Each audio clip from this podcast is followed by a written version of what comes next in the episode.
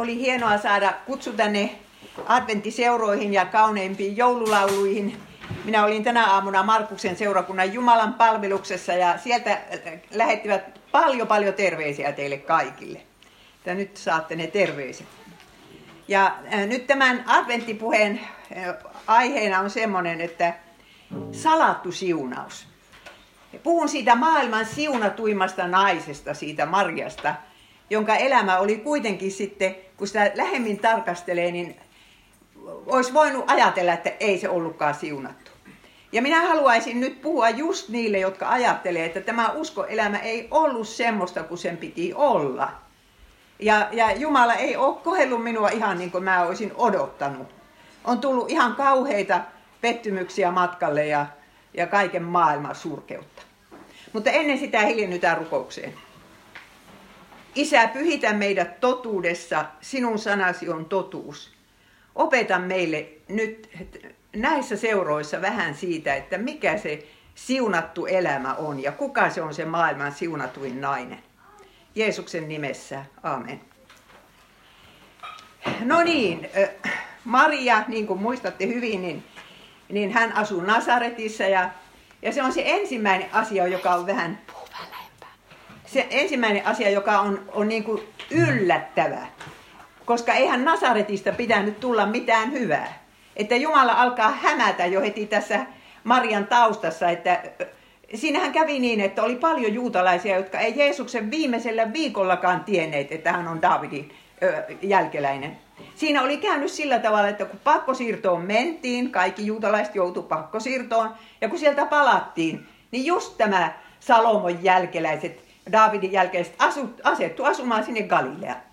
Ja Galileahan oli tämmöinen pakanain Galilea, siellä naapurikylissä asuu pakanoita, ja ei sitä nyt pidetty miten, mitenkään semmoisena hienona paikkana, mistä Messias nyt voisi tulla. Tämä oli siis se ensimmäinen hämmästyttävä asia. Ja sitten toinen jännä juttu on se, että tämä teinityttö tunsi kirjoitukset. Että kun lukee Marian kiitosvirttä, niin huomaa selvää, että tämä tyttö on luku- ja kirjoitustaitoinen ja hän tuntee vanhan testamentin. Ja koska tytöt ei käynyt koulua, niin minä vaan arvaan, että miten se Maria oli oppinut. Koska veljet kävi koulua, niin Maria istui siinä vieressä ja opetteli saman tien lukemaan. Ja sitten hän istui varmaan ahkerasti synagogassa joka ikinen sapatti ja kuunteli tarkkaan. Että hän, hän niin kuin tiesi sitä vanhaa testamenttia ja Abrahamin lupaukset ja kaikki nämä. No niin, sitten enkeli ilmestyy Marjalle, joka on ihan tavallinen teinityttö, ihan tavallisessa kodissa. Ja eihän sillä enkelillä varmaan mitään siipiä ollut, että hetkisen ajan Maria ajatteli, että kuka tänne nyt tuli. Ja sitten hän sanoo, ole tervehditty, se on niin kuin kreikaksi kaire. Tarkoittaa, että iloitse. Iloitse Maria, sinä armon saanut. Ja se armosana on vielä sitten se karis, että tämä ilo ja, ja armo on vähän sukulaissanoja. Sinä armon saanut. Ja Maria ihmettelee hirveästi, että miksi, kuka tämä on ja mitä se mulle nyt puhuu. Ja sitten enkeli ilmoittaa, että sinä tulet raskaaksi ja synnytät pojan ja sinä annat hänelle nimen Jeesus. Ja sitten enkeli sanoo, että se on, se on se Daavidin poika, jota on odotettu. Hänen kuninkuudellaan ei ole loppua. Ja Maria muistaa tämän koko ikänsä. Hän muistaa, että hänelle luvattiin poika, joka istuu Daavidin valtaistumella. Ja sitten kun asiat alkaa mennä Jeesuksen kohdalla huonosta huonompaan vielä, niin kyllä varmasti Maria ihmetteli, että, että valehteleeko Jumala. Eihän tässä näin pitänyt käydä. Maria koko ajan kuvittelee, että Jeesus istuu vielä Israelissa valtaistuimella. Roomalaiset karkotetaan sieltä. Mutta minkä takia tämä enkeli tuli, niin yksi syy oli se, että hän tuli kysymään Marialta, että suostutko sinä tähän. Että ei, ei Maria olisi pakotettu siihen hommaan. Ja kun hän sitten sanoo, että eh, hän kysyy ensin, että miten se on mahdollista, minähän olen koskematon. Tämä ei ole semmoinen kysymys, että hullujahan sinä puhut. Vaan se on semmoinen kysymys, että Maria ihan tosiaan haluaa tietää, että, että ei koskemattomalle tytölle tähän mennessä ole tässä maailmassa lasta syntynyt. Mitenkäs tämä on mahdollista? Ja enkeli antaa hänelle selvän vastauksen, Korkeimman voima peittää sinut varjollaan, siksi myös se lapsi, joka syntyy, on pyhä. Ja häntä kutsutaan Jumalan pojaksi. Ja sitten hän jatkaa, sillä Jumalalle ei mikään ole mahdotonta. Ja tämä on se ensimmäinen sana, jonka minä nyt katson, että, että Jeesus on lähte, lähettänyt minut teille sanomaan. Täällä istuu porukkaa ja, ja seisookin äh, semmoista, jolla on kaiken maailman murheita, joista tulee mieleen, että, että pystyykö se Jumalakaan tämän murheen ratkaisemaan. Ja nyt tässä tämän päivän tekstissä sanotaan, että Jumalalle ei mikään ole mahdotonta. Ja muistapa sinä se. Tämä on oikeasti se Jumalan joululahja sinulle. Että se ongelma, joka sinusta tuntuu, että se on mahdoton, niin se ei ole Jumalalle mahdoton. Ja Marian piti opetella tätä koko ikänsä. Se oli kova koulu sille tytölle. Ajatelkaapa, että, että siinä on vasta joku 17-vuotias teini-tyttö, jonka niskaa annetaan tämmöinen vastuu ja tämmöinen, sanoisiko, että taakka. Mutta väkisin hän, häntä ei siihen Jumala äidi hommaan pakoteta. Maria sanoi, että minä olen Herran palvelijatar, tapahtukoon minulle niin kuin sanot. Ja ei se tyttö niin tyhmä ole, ettei se sillä hetkellä osaa kuvitella, että mitäs Joosef sanoo. Mitäs äiti ja isä sanoo. Mitäs nasaretilaiset sanoo. Kuinka moni siellä uskoo, että tämä lapsi on saanut syntynsä ilman miehen myötävaikutusta. Ehkä hän toivoo, että joku uskoo, mutta, mutta todennäköisyys on se, että kuka ei usko. No niin, mutta hän ottaa sen tehtävän kantaaksensa ja, ja sitten minä kyllä ajattelen, että Maria kuvittelee eh, sitä siunatun naisen elämää jo edeltä käsin. Kun hänestä tulee Jumala äiti, niin, niin minkälaista se elämä tulee olemaan. Ja, ja kuvittelee sitä aika positiivisessa sävyssä. No niin, sittenhän siinä seuraavaksi tapahtuu, että, että Maria kuulee enkeliltä, että hänen vanha sukulaistätinsä Elisabet odottaa lasta. Sekin on hämmästyttävää, hän on sen ikäinen, että lasta ei yleensä siinä iässä saadakaan. Ja Maria kärttää vanhemmiltansa luvan, että saanko mä lähteä auttamaan sitä Elisabet-tätiä. Ja ne päästävät sen sinne. Minä en tiedä, yksinkö se paineli 100 kilometriä vai oliko se jossain seuruessa sentään sinne Juudean vuorimaahan.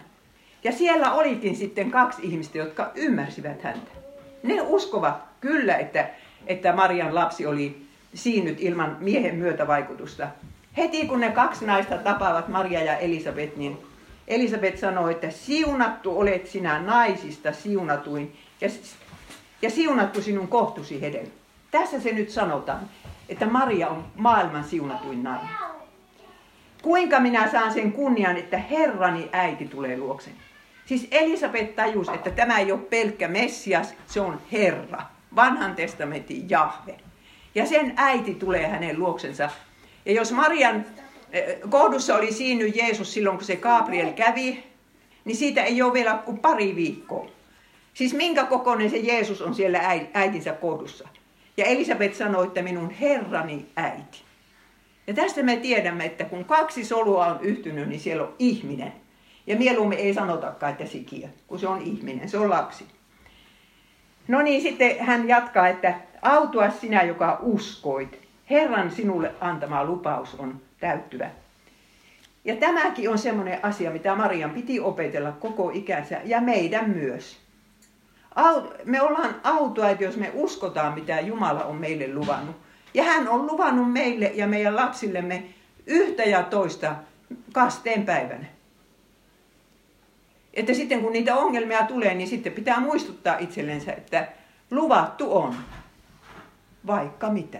Ja autua sinä, joka uskoit. Että pitää taistella siihen suuntaan, että uskois ne Herran lupaukset, eikä aina vaan epäilisi niitä ja eläs murheellisena sitä elämänsä ää, vuodesta vuoteen.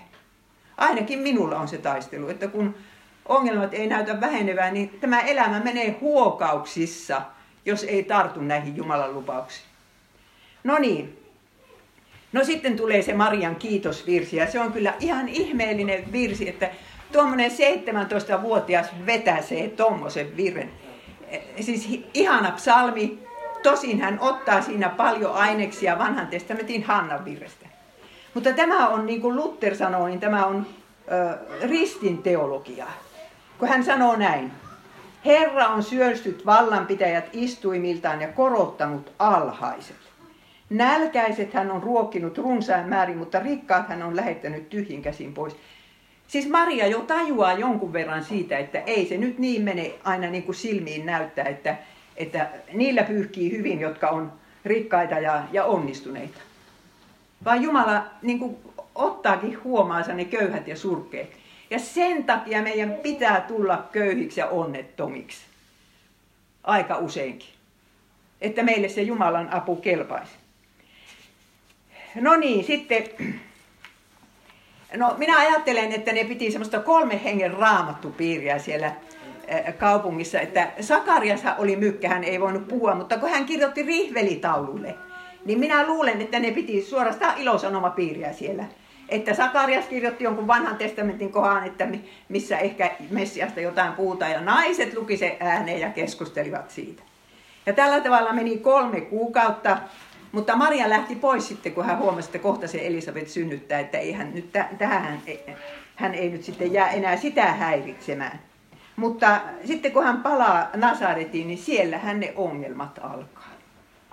Hän on nyt neljättä kuukautta raskaana ja no, jos ensimmäistä lasta odottaa, niin ei se nyt ihan vielä näy, mutta kohtaan se rupeaa näkymään. Ja, ja, ja juorut lähtee liikkeelle. Että Juudassa ollessaan se on sitten siellä jonkun miehen ehtinyt. Ja sehän ei ollutkaan ihan pieni juttu, koska Mooseksen laki sanoo, että kihlaus on yhtä niin kuin sitova kuin avioliitto. Eli jos kihlausaikana tehdään, niin kuin ollaan jonkun toisen kanssa, niin se on sitten kivityskuolema. No, Maria oli saanut Jumalalta lupaukset, että hän synnyttää sen pojan, että ei hän varmaan epäily sitä, että hänet kivitetään, mutta ei se ole mukava, että maine menee. Myöntäkää pois. Se ei ole mukavaa, että ruvetaan haukkumaan.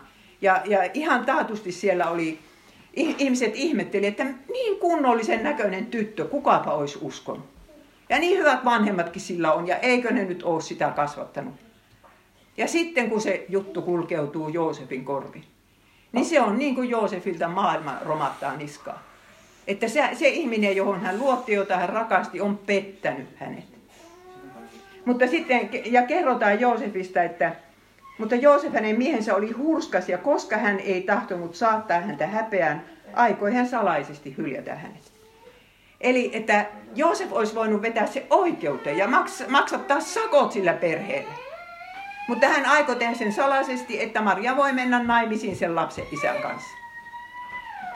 Ja, ja tuota, mutta sitten Joosef näkee sen, sen unen. Herra lähettää enkeliunen. Mutta minkä takia Herra ei lähettänyt sitä enkeliunta, jos silloin kun Maria on vielä siellä Juudeassa, että Joosefi ei olisi tarvinnut mitään niin kuin kärvistellä ja, ja maailma kaatuu niskaan ja minut on petetty ja kukaan ei minusta välitä.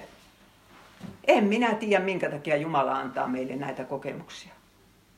No Joosefin piti valmistautua siihen, että se, se revohka jää hänen vastuullensa. Siinä on sitten Maria ja lapsia, myöhemmin muitakin lapsia. Ja, ja hän on maailman ja juorujen ja kaikkien tämän ja välissä ja suojelee sitä perhettä. Ja tämä, tällä lailla Joosef opetteli kantamaan vastuuta. No niin, sitten hän näkee enkeliunen ja kuulee, että sehän onkin syntynyt neitseestä se, se siellä Marian sisällä oleva lapsi ja uskoo sen. Ja minä ajattelen, että jos Marian äiti ja isä olisivat uskoneet neitseestä syntymiseen, niin kuin katolinen kirkko tietysti hurskaasti opettaa, niin, äh, niin ne olisi mennyt Joosefin luo ja selittänyt sitä asiaa. Mitä enkeliunta ei olisi tarvittukaan. Minä en usko hetkeäkään, että Marian vanhemmat usko tämän. Jos ne olisi uskonut, ne olisi järjestänyt häät. Mutta miksi ei niitä järjestetä? Koska isä ja äiti on niin vihoissa, että jos kerran lasta odotatte, niin, niin mitä häitä ei nyt järjestetäkään, koska nehän yleensä järjestettiin vaan neitseelle. Ja tuota, Matteus kertoo, että, että Joosef otti Marian kotinsa asumaan.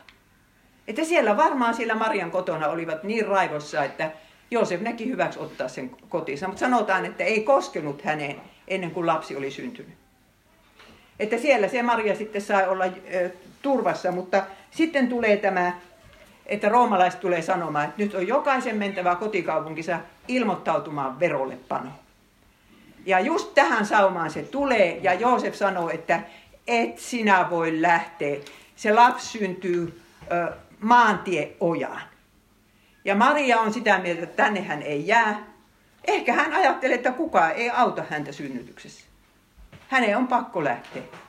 Ja sinne se lähtee. Ja, ja, ja kuinka hirveä tilanne se on, kun lapsi todella rupeaa syntymään sinne maantieojaan. Ja taatusti Maria ajatteli, että ei se nyt näin pitänyt mennä. Että jos hän, hän on Herran ja, ja Daavidin poja isä, niin, niin kyllä tässä nyt parempi synnytyspaikka olisi tarvittu. Että tämä on, oli varmaan ensimmäinen kerta, kun Marjalta ihan niin kuin hämäätyi että kuinka tässä näin voi käydä. Että sitten lopulta, heillähän oli sukulaisia siellä Betlehemissä, mutta ne oli kaukaisempia sukulaisia. Ja voi olla, että niiden talot oli täynnä, tai sitten ne sanoivat, että me ei tuommoista susiparia oteta. Juorut oli kulkenut jo sinne asti. Että lopulta sitten joku armahtaa ja päästää ne sinne, sinne luolaansa tai sinne eläinten suojaansa. Ja eihän siinä tietysti mitään lattiakaan ole, eikä sänkyä, eikä mitään. Siihen se lapsi tehdään siihen maalattialle. Ja koska kerran sanotaan näin, että Maria kapaloi hänet, niin minä oletan, että ei siellä ollut kätilöitä. Jos kätilö olisi ollut, se olisi kapaloinut. Että, että Maria kapaloi, ehkä hänellä oli ne kapalot mukana, koska nehän oli tämmöiset, tämmöinen ohut, ähm, vaate, joka kierrettiin ympärille. Minä olen nähnyt tuolla Afganistanissa, että kun lapsi kääritään semmoiseen pakettiin, niin se ei itke. Se ihan tyytyväisenä. Se ei itke. No niin. Eli siis siihen se syntyy. Ja, ja sitten Maria varmaan itkee, että tämmöinen kun on ensimmäinen yö minun lapsella. Eihän sitä voi pistää lattialle nukkumaan, se paleltuu. Joten Joosef ottaa sitten tämmöisen seime, eli eläinten ruokkimiskaukalon, pistää siihen puhtaita olkia ja lapsi siihen nukkumaan ja isä ja äiti lattialle nukkumaan ja, ja ehkä ovat just saaneet unen päästä kiinni, kun alkaa rymistä ovella. Ja ketä tänne nyt tulee ja paimenet tulee ja huutaa, että täällä se on. Täällä se on, lapsi nukkuu seimessä. Ja Maria saa kuulla, että se onkin merkki. Se onkin merkki, se ei ollut vahinko eikä sattuma, että se lapsi syntyi tänne, tänne niin kuin eläinten suojaan, vaan Jumala oli sanonut, että te, te löydätte lapsen kaparoituna seimessä makamassa. Ja silloin Maria niin kuin tajuaa sen ensimmäisen välähdyksen siitä, että minkälainen on Jumalan suunnitelma. Että se meneekin toisella lailla kuin me ajateltaisiin. Että siinä justiinsa ne, että tämä Messias tulee ja, ja ottaa sen halvan muodon syntyy semmoisiin oloihin, että harva lapsi tässä maailmassa syntyy. No niin, nyt tässä vaiheessa me sitten jatkamme laulamista ja sitten minä jatkan puhetta myöhemmin. No sitten Marjasta kerrotaan semmoinen asia, mikä on tosi tärkeä meille kaikille. Maria kätki kaikki nämä sanat ja tutkisteli niitä sydämessä. Mitä paimenet oli sanonut ja myöhemminkin, mitä hän kuuli niin tässä nyt olisi meille tämmöinen elämän ohje, että mietittäisiin Jumalan sanaa. Ja Mariahan ei olisi jaksanut kestää sitä, mikä kestettäväksi tuli, jos, jos hän ei olisi äh, mietiskellyt ja kätkenyt Jumalan sanaa sydämeensä. Ja nykyaikaan, kun voi sitä Jumalan sanaa kuunnella vaikka astioita pestessään tai, tai muuten käydä jotakin raamattukurssia siinä samalla, kun tekee kotitöitä, niin tämä on nyt vihje teille sisarille. No niin, mutta sitten eihän ne jääneet sinne, sinne talliin asumaan, vaan seuraavana päivänä varmaan etsivät kortterin itsellensä ja, ja sitten kahdeksantena päivänä ympäri leikattiin lapsia, annettiin hänelle nimeksi Jeesus. Ja 40 päivän vanha Jeesus vietiin temppeliin. Ja siellä oli nämä kaksi vanhusta, josta se Simeon oikein niin kuin tempasi sen lapsen sylinsä. Mahto siinä Maria hämmästyä, kun tulee tämmöinen vanha vieras, vieras mies, joka ottaa lapsen sylinsä ja alkaa sitten ylistää Jumalaa. Mutta siinä Simeonin ennustuksessa oli semmoinen asia, joka varmaan mietitytti Mariaa. Sinunkin sydämesi läpi on miekka käy. Maria tiesi, että tässä hänen äidin osassansa tulee vielä miekka lävistää hänen sydämensä. Ja eikö se ole jokaisen äidin osa? Että, että miekka jossain vaiheessa lyö sen sydämen läpi. No niin, no e- ensimmäinen kerta sitten tämmöinen tragedia tapahtui jo vuoden päästä, nämä eivät lähteneet Nasaretiin heti, vaan jäivät asumaan Betlehemiin. Ja sinne tulivat runsaan vuoden päästä ne Itämaan tietäjät. Itämaan tietäjät eivät tulleet Seimelle. He, he tulivat paljon myöhemmin. Ja sitten nämä pääsee selville, Maria ja Joosef, että Herodes aikoo tappaa heidän lapsensa. Itämaan tietäjät ei sitä sano, kun Joosef näkee uneen. Ja silloin tapahtuu Marian elämässä tämä yksi kauhea sokki, että, että vähän niin kuin heidän perheensä takia Betlehemin poikalapset tapeisivat. Uskotteko, että ei ollut helppo muisto Marialle miettiä? Ja niiden piti lähteä sieltä yön selkään, kun äh, Joosef oli nähnyt se unen, niin enkeli sanoi, ota heti lapsia hänen äitinsä. Ne ei sanonut naapureille, minne ne menee, ne hävisivät sieltä. Ja, ja olivat niin kauan sitten Egyptissä, että vaihtui hallitsija. Ja, mutta tästä meidän pitää muistaa, että Jeesus on ollut pakolainen. Että, että ne ensimmäiset askeleensa saattoi ottaa siellä Egyptissä. Ja oppia siinä saman tien vähän Egyptin kieltäkin. Ja meidän pitää kohdella pakolaisia samalla lailla kuin että se olisi, olisi Jeesuksesta kysymys. Muukalaisista sanotaan niin monta asiaa tuolla raamatussa. Eh, no niin, sitten tullaan takaisin ja sitten ei mennäkään enää eh, Betlehemiin, vaan mennään Nasaretiin ja siellähän ne juorut sitten odottavat. Että kyllä minä olen sitä mieltä, että Maria ja Joosef saivat jonkunlaista häpeää kantaa koko loppuikänsä, koska jossain vaiheessa ne nimittävät Jeesusta Marian pojaksi. Vihjasevat, että, että kuka lieneekään se isä että Jumalaa palvellaan näin, mutta, mutta siihen kuitenkin joutuu kantamaan häpeätä, että tämä on sitä salattua siunausta. Kun me luullaan, että siunaus on sitä, että kaikki menee hyvin, niin se salattu siunaus onkin niin, että ei menekään kaikki hyvin, mutta takana on Jumalan suunnitelma. Sehän siinä on takana. No niin, sitten ensimmäinen, eh, seuraava juttu, mikä kerrotaan, niin on se, kun Jeesus otetaan mukaan temppeli ensimmäistä kertaa ja ja hän häviää siellä. Ja kuvitelkaa Marian tunnelmia. Nyt minä hävitin sen pojan. Ja tämän, nämä tunnelmat tietää joka ikinen vanhempi, jolta on lapsilla hävinnyt. Minä en tiedä, missä se tällä hetkellä on. Että mikä tuska siinä on sydämessä. Minnekä se on joutunut ja mitä se tekee ja mitä sille tapahtuu. Siis päässä vaan pyörii nämä, nämä kauhukuvat. Marian piti sekin kokea. Ja vasta kolmantena päivänä löytyy se poika temppelistä. Ja poika vähän sitten, äiti nuhtelee poikaa, mutta poikakin nuhtelee äitiä, että ettekö te nyt tienneet, että minun pitää olla siellä, missä on minun isäni. Ja siinä vaiheessa Maria tajuaa, että tuo poika ei ole minun. Sillä on oma elämä, oma Jumalasuhde. Minä en enää tiedä siitä kaikkea. Ja tämäkin on semmoinen asia, johon äidin pitää niin kuin tyytyä että lapsi vieraantuu jollain lailla ja hänellä on se oma maailmansa ja omat kaverinsa ja ties vaikka oma uskonsakin sitten, tai epäuskonsa. Että kyllä se on kova, kova osa tämä uskoville vanhemmille. No niin, sitten Jeesus menee, kun hän on 30, niin siihen asti hän on kotona ja sanotaan niin, että hän oli kuuliainen.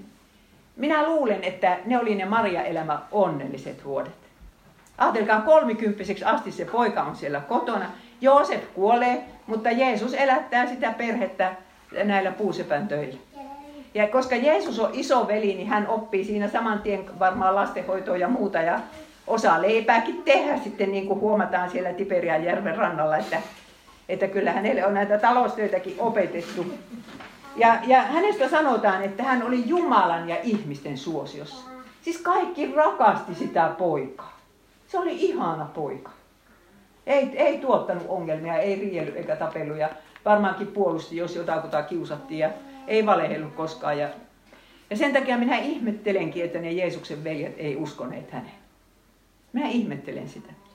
No niin, no sitten kun Jeesus on 30, niin hän lähtee ensin Jordanille ja, ja äh, Johannes kastaa hänet. Sitten hän on 40 vuorokautta kiusattavana erämässä. Maria ei varmaan tiedä missä.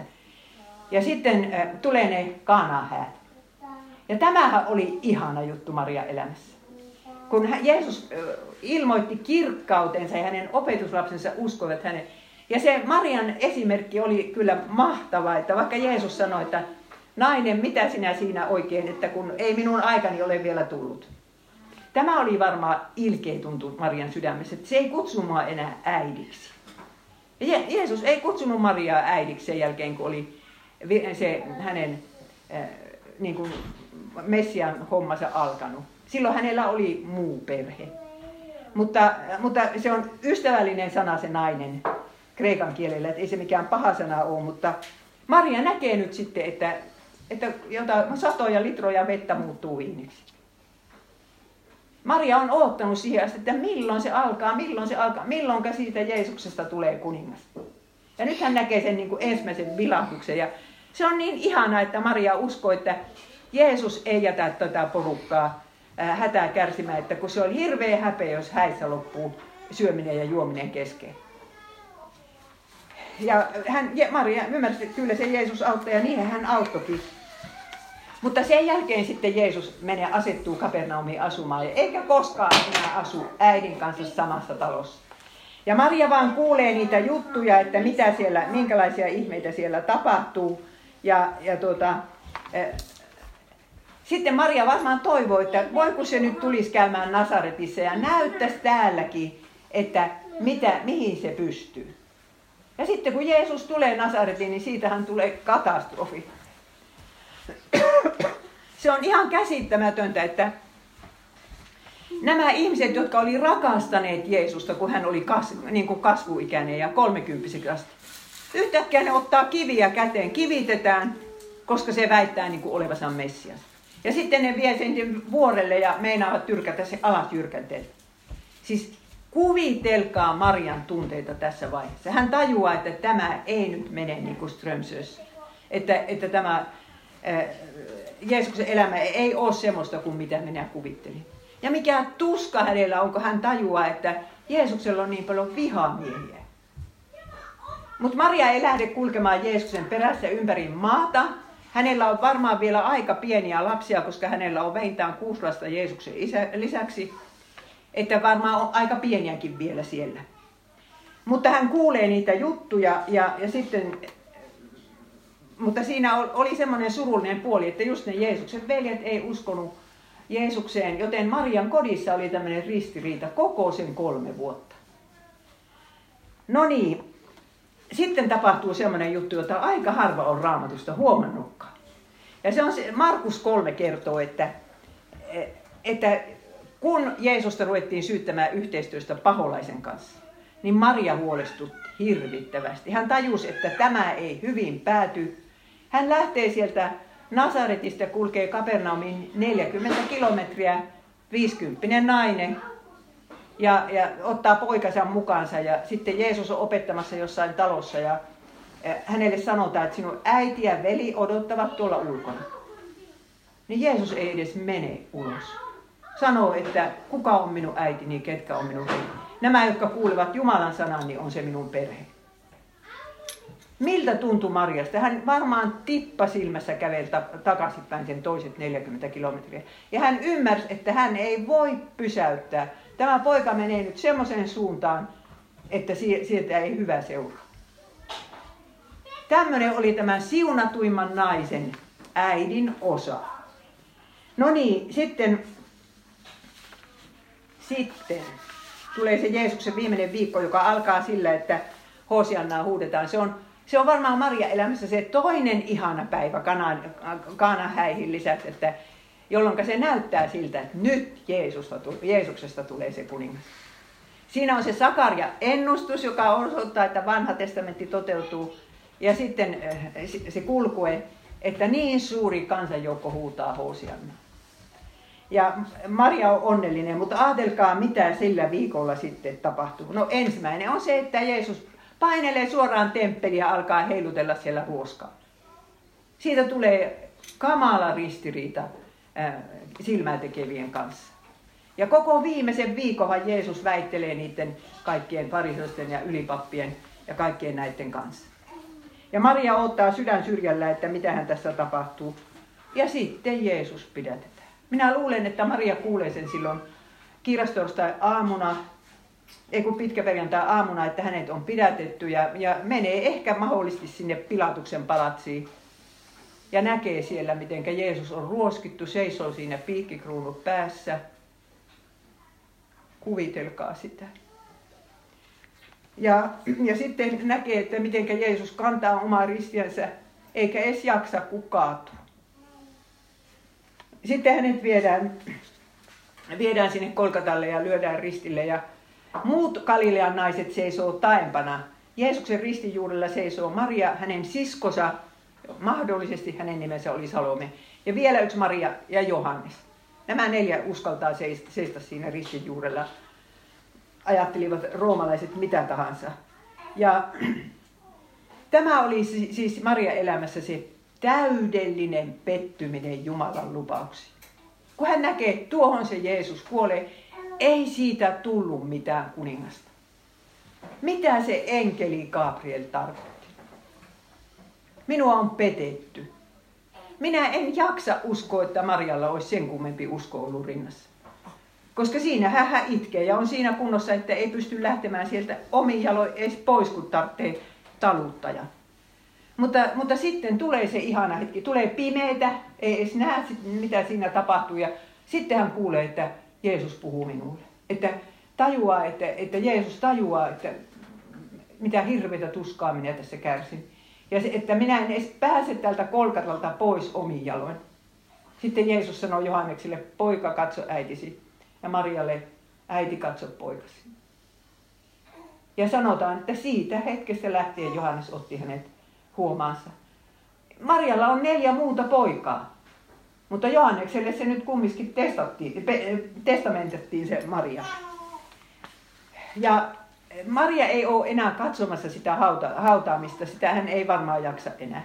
Että jo, jo, Johannes vie hänet sinne kortteeriin ja miten se lauantai-päivä menee, minä en osaa kuvitellakaan. Mutta sitten tulee pääsiäisaamu. Ja se toinen Maria Magdalena juoksee henkihampaihin välissä sinne kortteeriin, jossa on Johannes, niin minä oletan, että kyllä se Mariakin siellä oli. Ja sanoi, että se hauta on tyhjä. Ja minä luulen, että Maria usko sillä hetkellä. Että hän ei tarvinnut enää muuta kuin se hauta on tyhjä. Koska hän, hänellä oli se tieto siitä neitseistä syntymisestä. Ja tähän loppuvat Marian suuret surut. Niitä ei ollut enää. Ei koskaan enää. Koska nyt hän tiesi, että, että on olemassa ylösnousemus, että Jeesus todella on se Messias. Hän on Daavidin poika ja, ja hänellä on valtakunta, hän tulee takaisin. Ja hän on luvannut olla joka päivä maailman loppuun asti. No niin, Marian nimi mainitaan kyllä vielä yhden kerran. Ja se mainitaan siinä yhteydessä, kun ne odotetaan helluntaita yläsalissa ovat opetuslapset ja sanotaan, että Jeesuksen äiti Maria ja hänen veljensä. Veljet, usko jo. Ja Jeesus oli ilmestynyt Jaakob-nimiselle veljellensä jo heti pääsiäispäivänä kahdestaan. Tästä veljestä tuli seurakunnan johtaja Jaakob Vanhuska, joka sitten kyllä telotettiin 50 60-luvulla. No niin, ja, ja sanotaan, että Mari, Maria oli odottamassa pyhää henkeä ja sai pyhän hengen tietysti niin kuin kaikki muutkin. Mutta eikö ole aika ihmeellistä, että tämä kertomus Mariasta loppuu tähän? Tästähän se olisi voinut vasta alkaa. Mitä kaikkea se nainen teki seurakunnassa? Mutta minäpä luulen, että Maria keitti kahvia ja pyhitti tämän kahvinkeiton. Mikä takia ne kahvituslistat aina ammottaa tyhjyyttänsä? Niin, ja, ja sitten uskon myös, että kun kastekoululaisia aina tuli niitä paljon uusia, niin Maria sai kertoa sitten eh, niin kuin Jeesuksen elämästä ja hän omasta elämästänsä.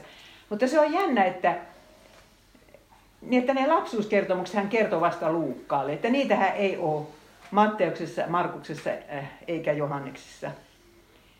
Että sitten kun Luukas tuli samalla aikaa Israeliin kuin Paavali, kun Paavali joutui kesärajan vankeuteen vuonna 1957 ja istui linnassa kaksi vuotta, sen jälkeen vietiin Roomaan.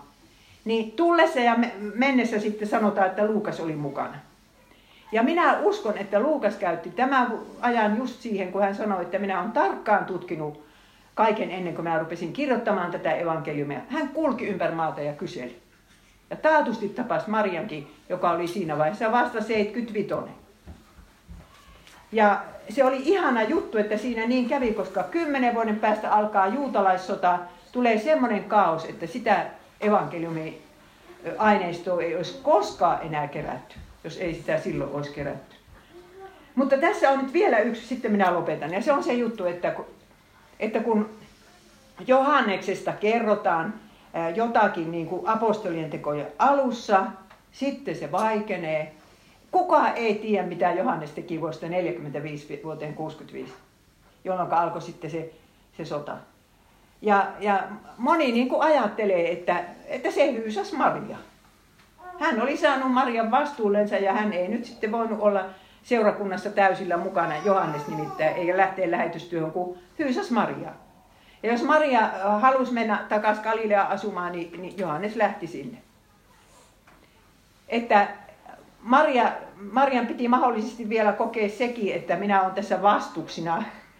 Tuo, minä olen kuin kiviriippa tuo Johanneksen jalassa. Minä olen nyt kirjoittamassa Johanneksesta kirjaa, että minä olen miettinyt näitä juttuja. Mutta sitten minä hoksasin, että varmasti Johannes kirjoitti sen evankeliumissa just niinä vuosina. Ajatelkaa mikä Jumalan johdatus, että oli se Maria kiviriippa jalassa, että hänellä oli aikaa kirjoittaa se evankeliumi. Ja sitten kirkkohistoriahan kyllä väittää, minä en ole ihan varma tästä, mutta väittää, että kun Johannes lähti Efesokseen, jossa hän vietti sitten viimeiset vuotensa, hän joutui sinne Patmoksellekin, niin kuin muistatte, niin hän otti Marian mukaansa. Ja Efesoksessa on kyllä Maria hauta, mitä näytetään siellä. En tiedä, onko oikein vai väärä. No niin, että Marian elämä, tämä siunattu elämä oli vaikea, mutta sitten kun Jeesuksen ylösnousemuksen jälkeen se sitten iloksi kääntyi. Ja minä haluaisin nyt tämän joulu alla sanoa, että ylösnousemus on vastaus kaikkiin meidän ongelmiin.